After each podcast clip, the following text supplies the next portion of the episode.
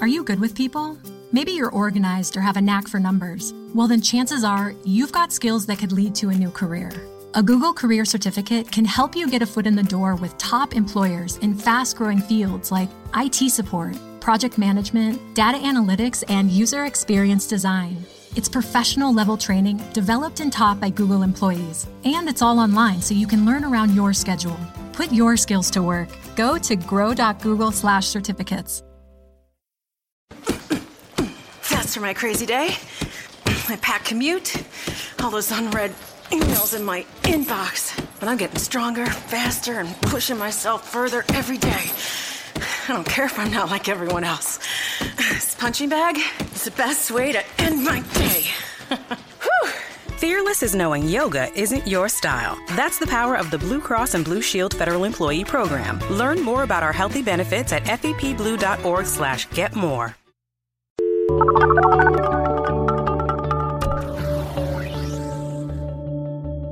Hi, and welcome to our podcast, The Pollsters. I'm Margie Omero, Democratic pollster from the bipartisan firm Purple Strategies. And I'm Kristen Soltis Anderson, Republican pollster from the firm Echelon Insights. And each week, we're going to bring you all the polls driving the news in politics, tech, entertainment, and pop culture.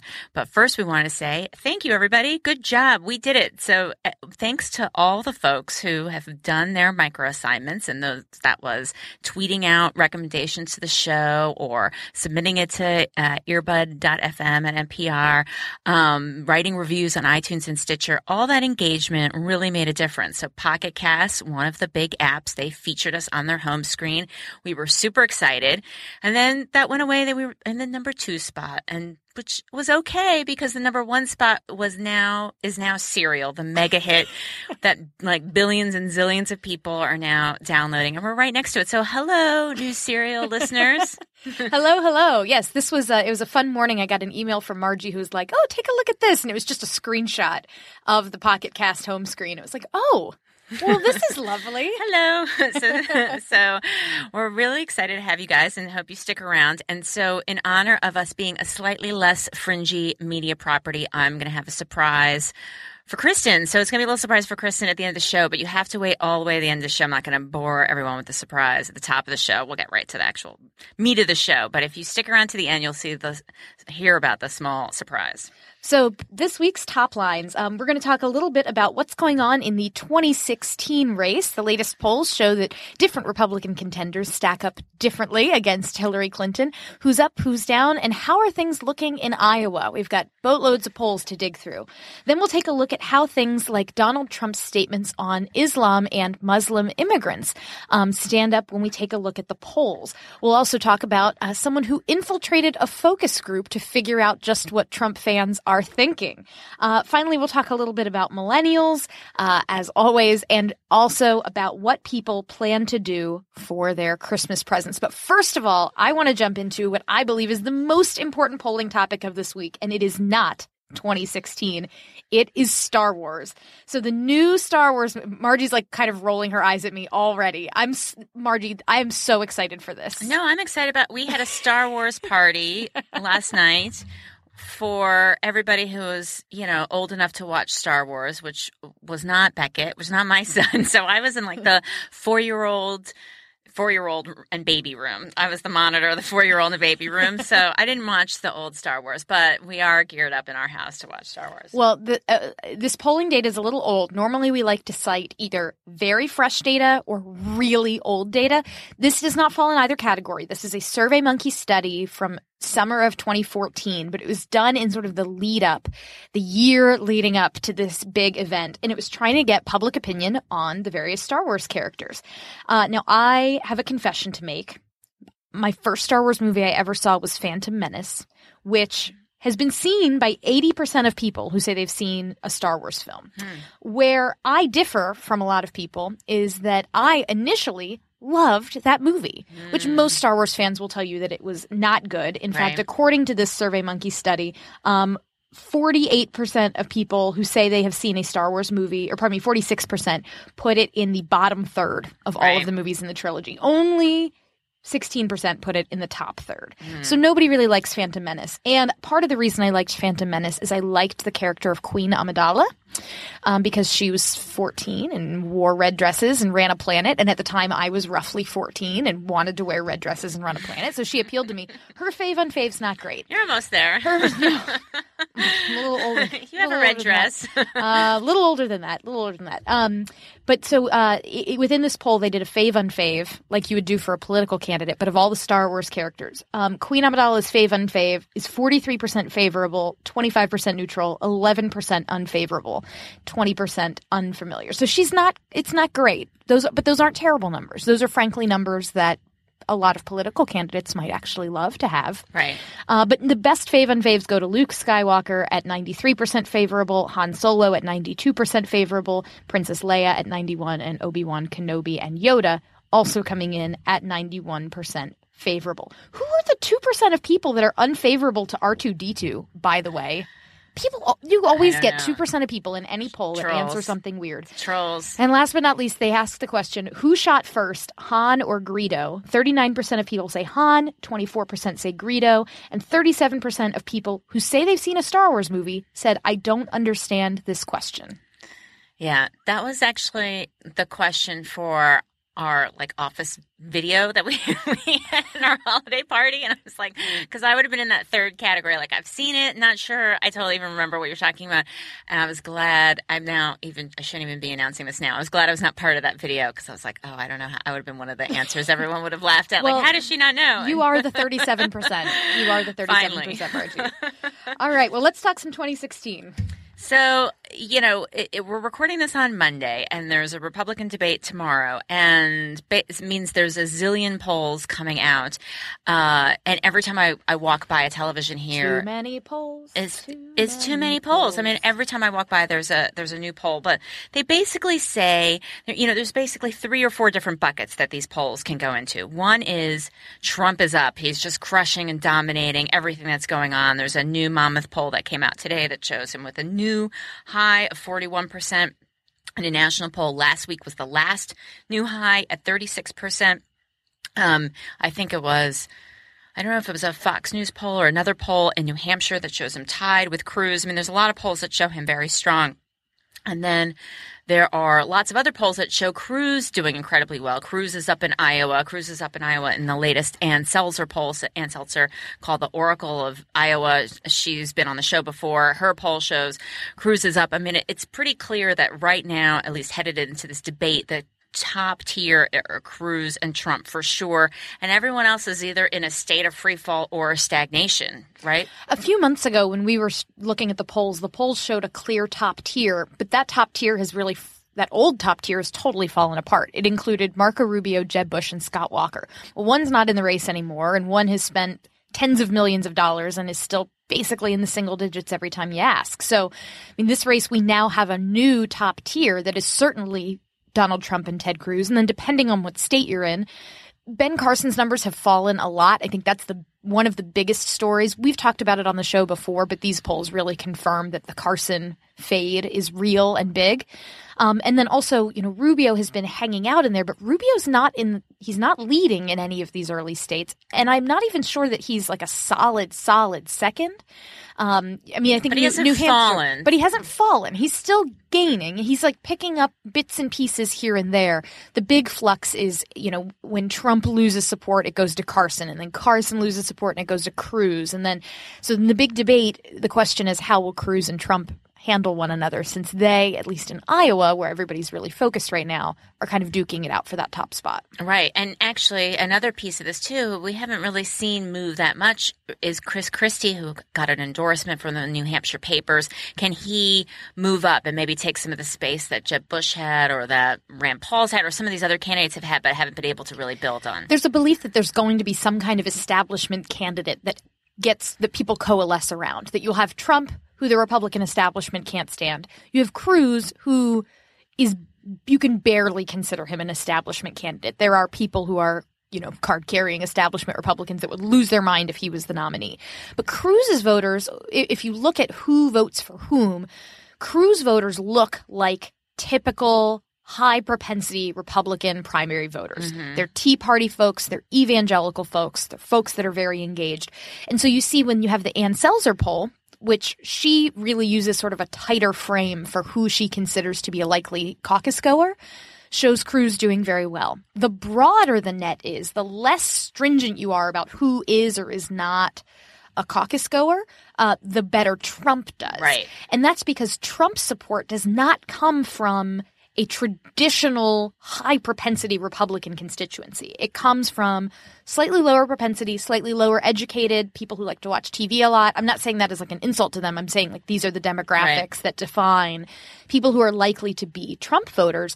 And so the question is when you have one of these tight screening polls like the Selzer one, which her track record is phenomenal, and Trump came out and like attacked her and her poll, saying like, "Oh, the Bloomberg's the Des Moines Register poll. I don't like the Des Moines Register. This is like one of the worst polls ever."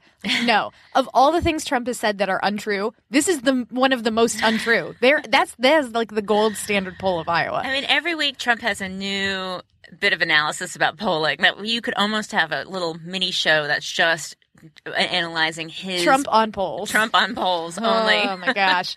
um, but but there is a chance that Trump will reshape the electorate. That people will turn out to vote in the Iowa caucuses who have never shown up in an Iowa caucus before, and Right. under normal circumstances, like couldn't have cared less between Romney and Rick Santorum, and so they didn't show up. Right. But like Trump is tapping into something, and so they're going to get out in the freezing cold February first and go do it if that's the case, then maybe these polls with casting the broader net that show Trump doing better are the right ones. Right. We don't really know. And he, you know, whatever Trump's strengths and weaknesses as a candidate, he doesn't quite have the infrastructure on the ground that some of these other candidates have been building for a long time.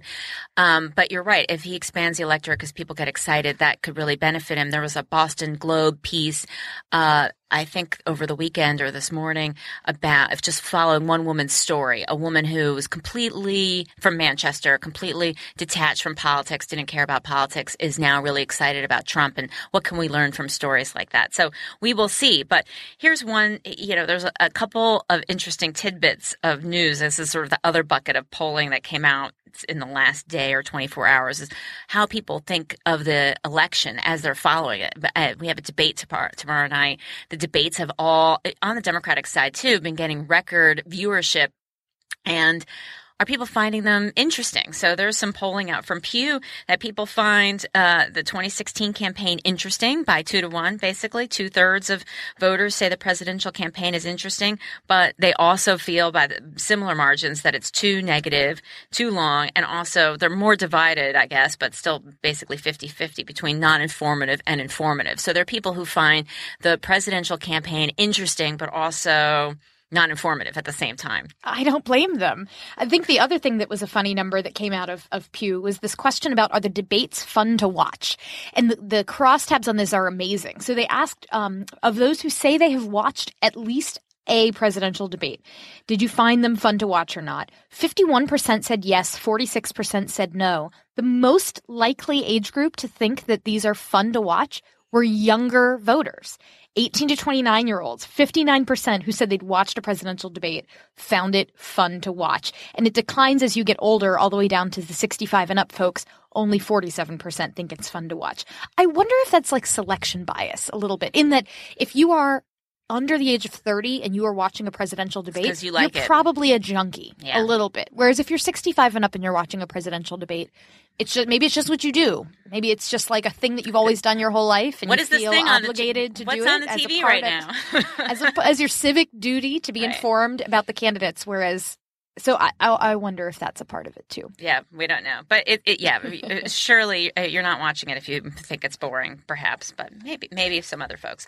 Um, so regardless of whether folks are finding it engaging or which candidates are trying to make their way to the top tier, one of the issues that's for sure going to be part of the debate tomorrow night is Trump's ban his uh, policy announcement that he wants to ban immigration from of all Muslims. Um, there have been quite a few polls about this in the last week since it's come out. A lot of coverage about the relationship, if there is one, if we can, if we can describe it as such, between uh, between uh, Trump's policy and support for him.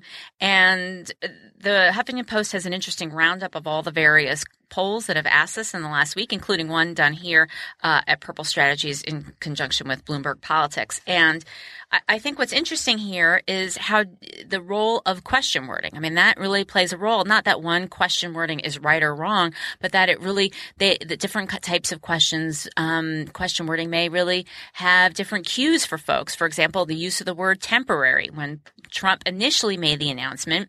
He didn't say temporary, and he didn't say he didn't specify what you know any kind of subgroup of you know whether it includes all citizen Muslims who are American citizens. It wasn't clear. All of them, just the ban. That's it. Kind of a beginning and end, full stop. Um, the next day, he clarified a little bit. So, question wording that integrates some of those clarifications have different responses than question wordings that don't. Question wordings that mention Trump by name, that's his policy, versus detaching it from Trump, have different kinds of responses. And again, I don't think there's one right or wrong way to ask it. I think it's interesting to look at the realm of the range of answers. Another thing that's a difference here, and I, I'm not 100% sure what the methodology was for the CBS poll or for the Bloomberg one, were those telephone polls? Were those like live interviewer the reason I ask is that I know the NBC Wall Street Journal would be, and I know that YouGov wouldn't be. And so it's fascinating the YouGov poll. So YouGov is, provides online surveys that are really high quality. And their question showed 45% of Americans saying that they agree that there should be a total and complete shutdown of Muslims entering the United States until our country's representatives can figure out what's going on.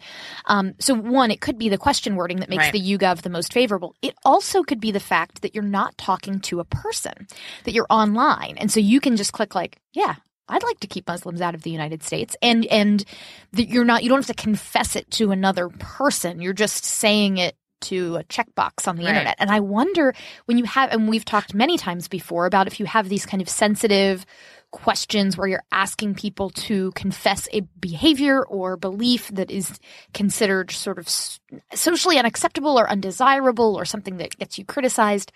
Are you more honest online are you more or is it more accurate when you do live interview? Yeah i mean the bloomberg purple poll was online so i but there you have a different wording because there you have trump's Trump, name. Trump's yeah. name. So it, it, when you look at the support among all americans it's going to be lower because democrats and independents are going to say no because they are unfavorable toward trump or most of them many of them are unfavorable toward trump well, final piece on Trump. Uh, while we're talking about 2016, uh, the I'm sure many of our listeners know of Frank Luntz, uh, Republican Uber pollster extraordinaire, um, and he he's very famous for doing focus groups where uh, that are very entertaining. He himself is, is an entertainer. Um, he's had many a public polling spat with Donald Trump. Oh, if only we here at the pollsters could have a public polling spat with Donald Trump. I know, right? We're gonna have to keep trying. R.I.P. our mentions. Uh, that would that would get ugly pretty mm-hmm. fast.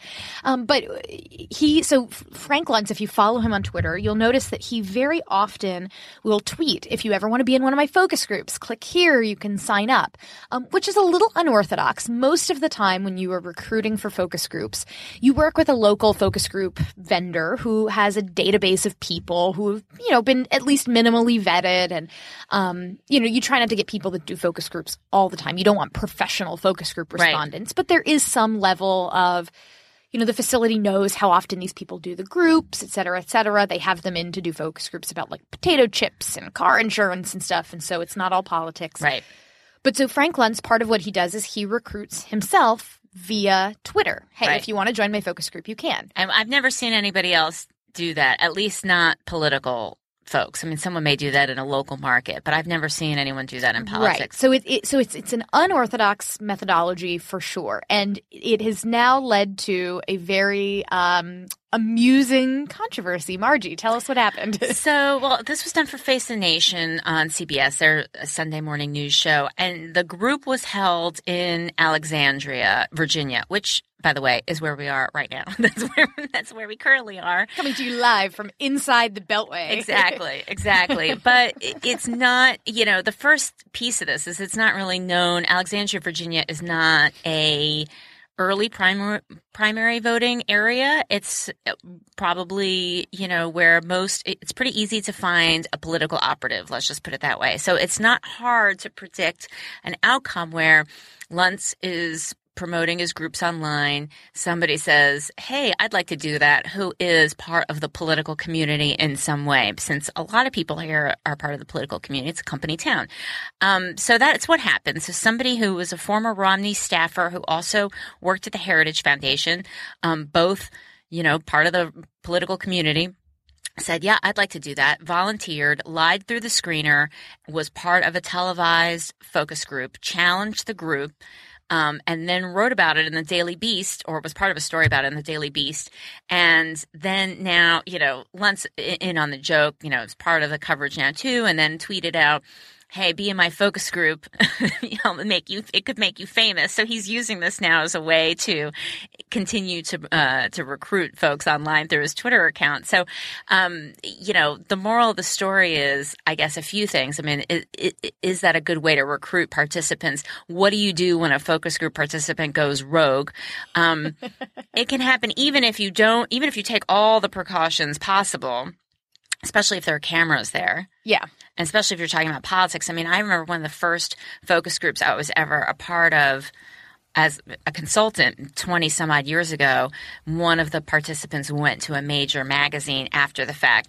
And basically, like her complaint was the moderator told me, you know, I was being too noisy. I had to be quiet and wait my turn. Like that was her complaint. I mean, it wasn't even that, you know, the subject matter. She was just a little worked up over having been told hold on, I want to hear from somebody else, yep. which is, you know, what you have to do as a moderator. So it can really happen for any reason at any time. But this story is pretty funny because it kind of exposes, well, what happens if you do a group in DC and you advertise it online and it's easy for people to figure out what you're going to do in the coverage of this, uh, the the man who went into the focus group as a participant, he sort of says that he was trying. He wanted to. He himself wanted to see what are Trump supporters like? Like he wanted to talk to them in person. He kind of wanted to go be a participant because he wanted to understand the findings himself as well. So right. if you can't sit behind the glass, you may as well get paid 100 bucks to sit on in front of the glass. Right uh, and you know walked away from it with the sense of like, wow, Trump supporters are are for real. This isn't just you know a phantom of the polls. These people are committed, and right. um, and and I think Luntz's response was, you know, to this whole kerfluffle was was pretty fun because he tweeted out something like, uh, you know, hey, come be in my focus groups. They're fun and you can get famous right. I know. And uh, we should name the guy since now he's vaguely famous, or at least for the afternoon. Michael Willie, and he, he he knew who you are. He said he was a fan of yours, Kristen. And what was you know the other thing that was funny is he said, and this is the thing that I think is particularly controversial. I hope Trump wins, so the you know the wins the nomination, so he can lose in the general, and then the Republican Party will be forced to confront itself. Somehow. I have heard this theory. Uh, jokingly the, the, the kill the host theory that that the the party's problems are so severe that the only way for the Republican Party to really like go to rehab is that we have to hit rock bottom first. Um, but I'm not sure that a Trump nomination or say a Ted Cruz nomination actually you know leads to that outcome because so we can talk for just a second about these general election polls. NBC Wall Street Journal just put out a whole bunch of different matchups. Hillary Clinton versus Ted Cruz versus Donald Trump versus Marco Rubio versus um, Ben Carson. I don't think they did a Clinton Bush matchup. Mm that's where we're at in this race. Wow, that's not news. even doing okay. So, but but the, the results were different based on who you matched Hillary Clinton against. If you matched her against Ben Carson, pretty close race. Even though Carson's been fading in the GOP primary, his favorables are still pretty good. Um, Marco Rubio, I think, was ahead of Clinton by three. I think 48-45 national general election against Cruz. Clinton wins, and by I think a five point margin, and then against Trump she wins by a 10 point margin. So Trump and Cruz, who are atop the polls in the GOP primary, are also the weakest in a general election. But losing 40 to 50 nationwide doesn't mean that you would have a Ted Ted Cruz is not looking at like a Mondale 1984 national wipeout. Like it's right. really hard for me to wrap my mind around any Republican nominee who loses Alabama, Mississippi, like you can name a bunch of different red right. states. They're like Hillary Clinton's not going to win Utah. It's not going to happen. Um, of course, maybe maybe that will happen, and you can excerpt this and be like, look at what a moron Kristen was. But uh, while right I while I am sympathetic, you know, I, while I understand his point of view that he kind of wants Trump to win so that it will be like a everything burn it all to the ground and start over. I don't actually think that that would happen, even if you nominated a Ted Cruz or a Donald Trump. And you would still have, they would then have the argument, well, the establishment abandoned me. I would have won if the establishment hadn't abandoned me. So there's, there's really, I don't actually think that a, a, like a burning the house down loss is going to happen. I think Republicans have an uphill battle to win the White House. I don't think that they are favored at this moment, but I don't think they're going to lose as badly, no matter who we nominate, enough to have like that true moment of reckoning that I think he's thinks is possible. Yeah, and the sort of we're going to win by losing strategy is. I mean, Democrats say that sometimes too after the wave election. Like Republicans, I, I, we should win. We should try to win the White House. Yeah, like putting think... my red hat on for like 15 seconds let's try to win. Let's actually, try to win by winning first, and then we can discuss. That, let's make that plan by... A. let's make that plan A, as opposed to starting before any voting happens to win by losing. All yeah. right, Republican hat back off. So, Fifteen seconds of that. Yeah, Sorry. no, fair enough. I, I'm with you. I'm with you. I mean, so you know, and there's some other data recently in the last week too, just to close out on 2016 about why these matchups may be where they are, and I, I think maybe could shed some light. Is this notion of likability? So I spoke at a Politico Women Rule event last week and one of the first questions was about likability. So I was on the panel, and there was someone from Clinton's office, and some Clinton's campaign, and someone from Fiorina's campaign, and Nicolle Wallace, and someone from the DSCC, one of the Democratic Party committees. And we had this question of likability. Do we focus too much on the likability of Clinton or Fiorina? Do women candidates have to answer this? Are they likable enough? Question. And I said at the time, well, there's not a lot of polling publicly about likability. And you know, we do spend too much time focusing on it, uh, women candidates. No, no, one seems to really worry. No one worried very much if Scott Walker seemed likable or if Ted Cruz seemed likable. But ultimately, voters do care about likability because they are voting for the person. They're not voting for a list of policy positions. And then by the end of the day, again, this is how quickly polling changes. There was actually polling about likability that came out that day and the day I did this panel that showed um, that, in fact, likability was the lowest, it was the least important thing that people said they were looking for. Now, I think people underreport their desire for someone likable because they don't want to think that that matters to them. They want to look at competence first. But people do want that, that cue as to whether or not someone likes them. They can, you know, people want that. That's when human nature. Um, but then the poll on this was AP GFK. The poll then also did likability ratings for all the top candidates. And wouldn't you know that Clinton was one of them. She was tied for most likable with Ben Carson. And that perhaps explains why there's such a more even matchup in the Wall Street Journal NBC poll. And the least likable candidates were the two Republican candidates at the top of the primary field right now, Donald Trump and Ted Cruz, who were overwhelmingly not likable. Now, I should say none of the candidates were seen as more likable than not. They were all seen as more unlikable. But Clinton. Which is why Queen Amidala's fave and faves are looking pretty good right now, aren't that's they? That's right. That's right. So Clinton was 40, 54, likable, unlikable. Carson, 40, 55. That's basically the same. Then Sanders, Rubio, and Bush were kind of comparable, more or less. And then Cruz was 27% likable, say he's likable. 62% say he's unlikable. Trump, 24, 71. This is national of everybody. So, eh, you know, that probably explains why they're not doing well in the general. It doesn't quite explain, though, why they're not, you know, maybe Republican primary voters really mean what they say when they say they don't care about likability because it then seems a little odd that the least likable folks are at the top of the primary field. They appear to not care about likability or electability this cycle. That those are those are not atop their list of priorities. Uh, the the things that Republican primary voters are looking for, they're looking for strength, decisiveness, honesty. Interesting that honesty and likability are separate and have very, very sort of different reactions. Um, in this poll of uh, of Iowa primary voters, they were asked, you know, about different uh, different characteristics. You know, which is most important to you?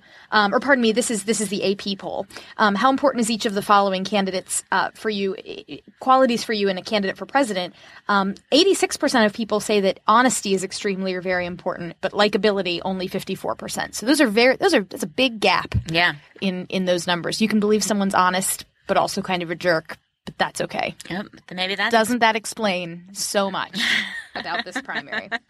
so Um, so next, we're going to go to our occasional segment of Ask a Millennial. And we just happen to have one right here, and that's Kristen. Hello. we don't have to go very far. Author of The Selfie Vote, available where all books about millennials are sold. Um, so, two questions. The first one What do millennials think about Americans, and more specifically about the American dream?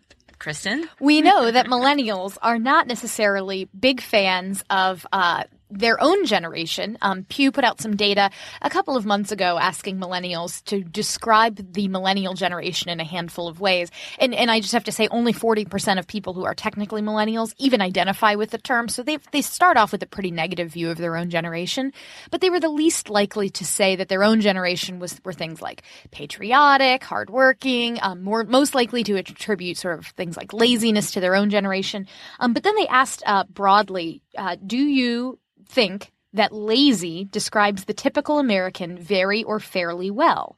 And millennials were the most likely to say that the typical American, so this isn't just about their own generation, this is the country as a whole, 63% of millennials think Americans are lazy, compared to only 45% of those in the silent generation, which is those kind of 70 and up.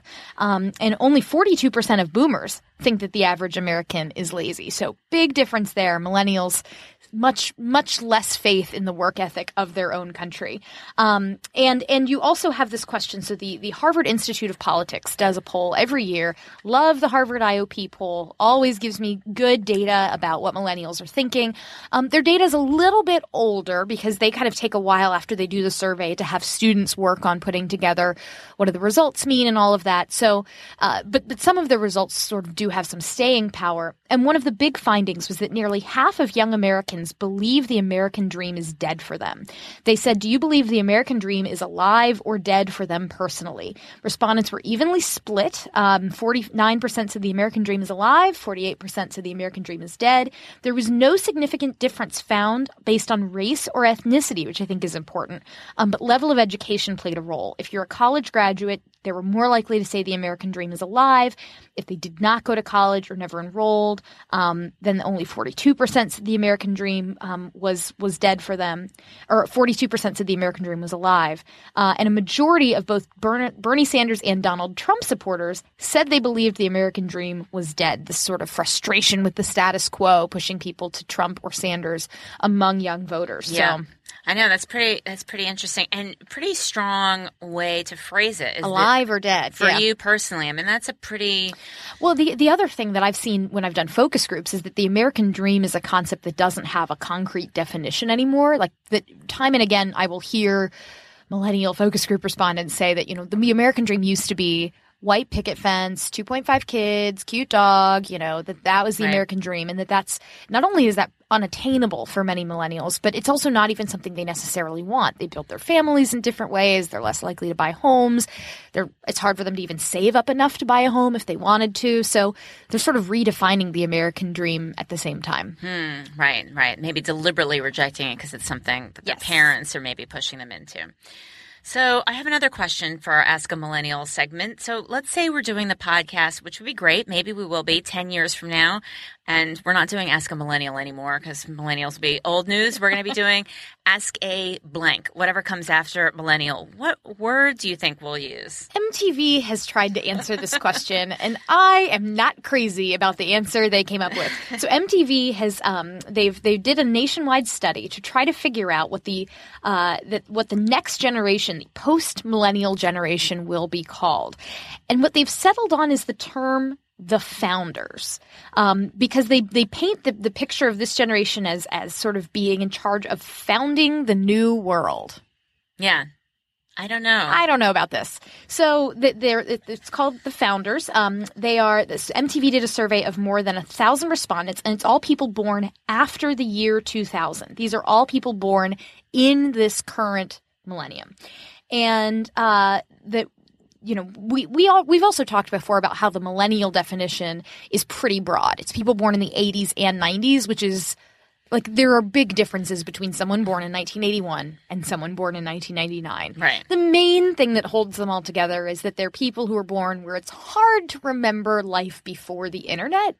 Um, but th- I mean, but that's basically the the thread that kind of ties someone together, ties together people who are, you know, 17 years old and somebody who's like approaching 35. Um, but yeah, the founders because they they sort of believe that while millennials are these dreamers and and you know really optimistic and have been told their whole life that they're special by the indulgent baby boomers and you know they're living to disrupt and challenge established norms. That instead they say the founders are kind of more pragmatic.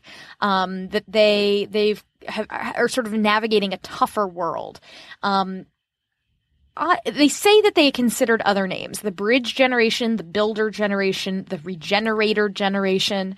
I'm not crazy about any of those. I mean, I'm certainly not crazy about the founders. I know, and I think it kind of went a, did a little Like, bit did of we a colonize another planet, or I- you know, I mean, say- maybe we will be soon. They say looking at the difference between The Sims as a game of millennials versus Minecraft or whoever these kids are. I mean, The Sims uh, is awesome, by the way.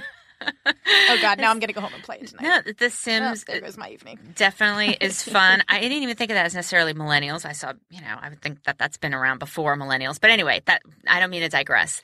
The point is, is it a little bit too cute by half to try to ask these voters or these young people to define themselves now? I mean, as opposed to kind of waiting to see how a name evolves based on the character, right? I mean, it just seems a little bit too too clever like okay go name yourself and based on what? And it just i think emphasizes a little bit this whole desire we all have to wrap up these different groups into cute names and give them a label and say okay you're the blank.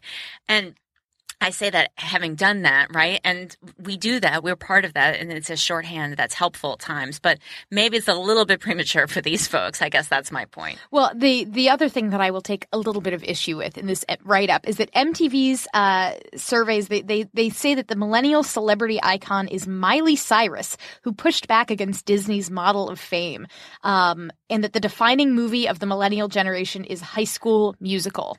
I'm sorry. Number one, has anybody here seen Mean Girls? Because it is such a better defining movie for this generation. True. Uh, number two, Miley Cyrus.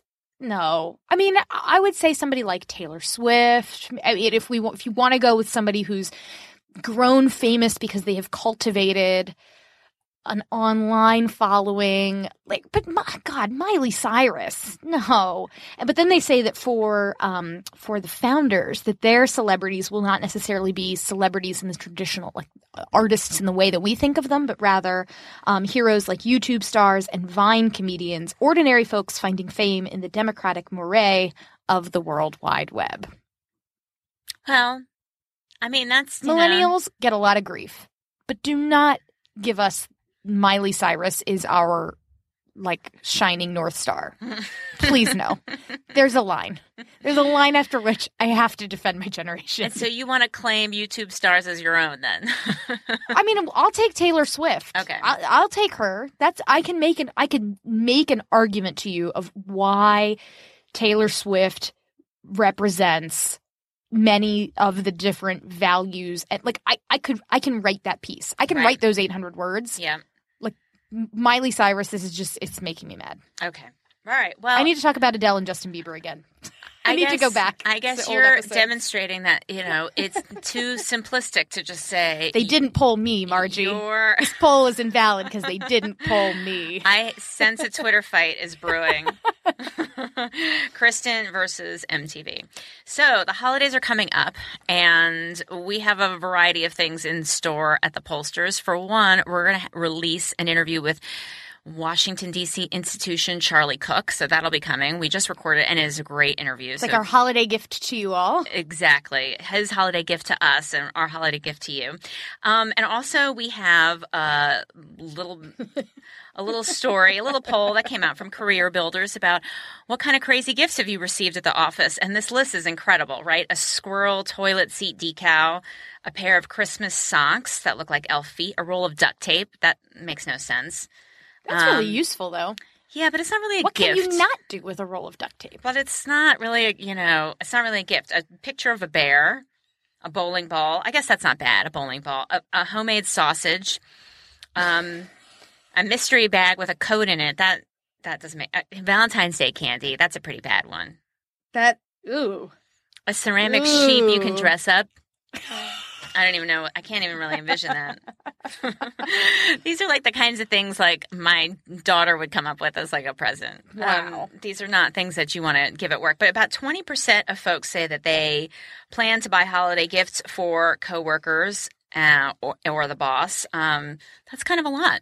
Um, but I, you know, and they expect to spend no more than twenty five dollars. That seems reasonable. I feel like buying a gift for your boss is a fraught proposition. I feel like if you're the boss, you should buy Yes. gifts for your staff. But like, I don't feel like the obligation should go the other way. yes, That's too much pressure. yeah, it's too much pressure. I've pressure. done it before, but that it's stressful. Like, oh my gosh. Yeah, I, I'm. I. Although I, I got to say, I'm looking at this list of, of unusual gifts, and picture of a bear really sticks out with me because there are there are different ways that could go. That could be a good gift depending on what kind of bear. What's the bear doing? What's the it scary? bear doing? I don't know. There, Do you like bears? there are lots of ways this one can go. So, in honor of the pollsters being like, you know, at least for the week, sort of a thing, I actually got something for Kristen. All right, so here I should back up a second to say, and it's a DC kind of thing to have. Like when you go to do like a TV, used to be a thing. You get a mug, right? And it's a whole thing when you go on TV on set, they'll give you a mug with the show name. But now times are tight. You can't take the mug with you anymore, right? You can't take, used to be you could take the mug and you would have like offices with all the mugs from all the various shows. You can't do that. People are tightening their belts. And I was at this Politico event and they had tons of mugs from that said women rule on it. I was like, oh, this is great. This is like a real treat because they had actual mugs because it's a hotel. So there were real mugs. You didn't need the mugs to drink because they had actual mugs there. I'm like, what a treat. We were all talking about what a treat it was to have mugs. And I went to take it. I'm like, I could take this. And I'm like, oh, yeah, you can take it. I'm like, oh no, I'm just like a stingy, like, she- like mug stealer. I read the whole situation wrong. Anyway, so now that we're like emerging as a little bit of a fringy, less fringy media property, I did get Kristen a mug. They, they, I didn't bring them Oh with me gosh. because I didn't plan appropriately, but I have a picture of what it looks like. So here's a picture of the one I stole, and there's a picture. I just taped the thing onto the mug. Yes. And so, Kristen, what does your mug say? Greetings from Takoma, living on the edge. We are always talking about Margie's adventures right. in the Takoma Park neighborhood That's of right. Maryland, just outside of DC. Yes. So next time we meet, we will actually have the mugs. So now we will be official like media properties with our own mugs. We don't have someone to like constantly fill it with water or put a little straw in it for us. We don't have any of that stuff, but we are getting there. so the first step is a mug, period. I like it. I like it. All right, excellent. So, our key findings this week. Um, still not sure likability matters in your 2016 vote, but we're glad you like the pollsters. Uh, your relatives will most likely be talking about Trump and Cruz and the Muslim ban over the holidays. Uh, we asked a millennial about whether Americans are lazy, and she said no. Case closed. and this holiday, don't buy your coworker a sheep or a roll of toilet, or a roll of not certainly not toilet paper or of duct tape, but maybe you should get them a photo of a bear, perhaps. Only a cool one. Only cool one. you can find us on Twitter at, at the pollsters. You can find Margie at, at Margie Omero. I'm at K Soltis Anderson. You can find us at thepollsters.com and on Facebook at facebook.com slash the pollsters, where throughout the week we will post links to the various stories we think are interesting and maybe talking about on the week's upcoming show. Don't forget to subscribe to us on iTunes, Stitcher, whichever your favorite podcatcher is. And also, please don't forget to write a review if you haven't done so yet, and especially if you happen to like our show. Great. Thank you.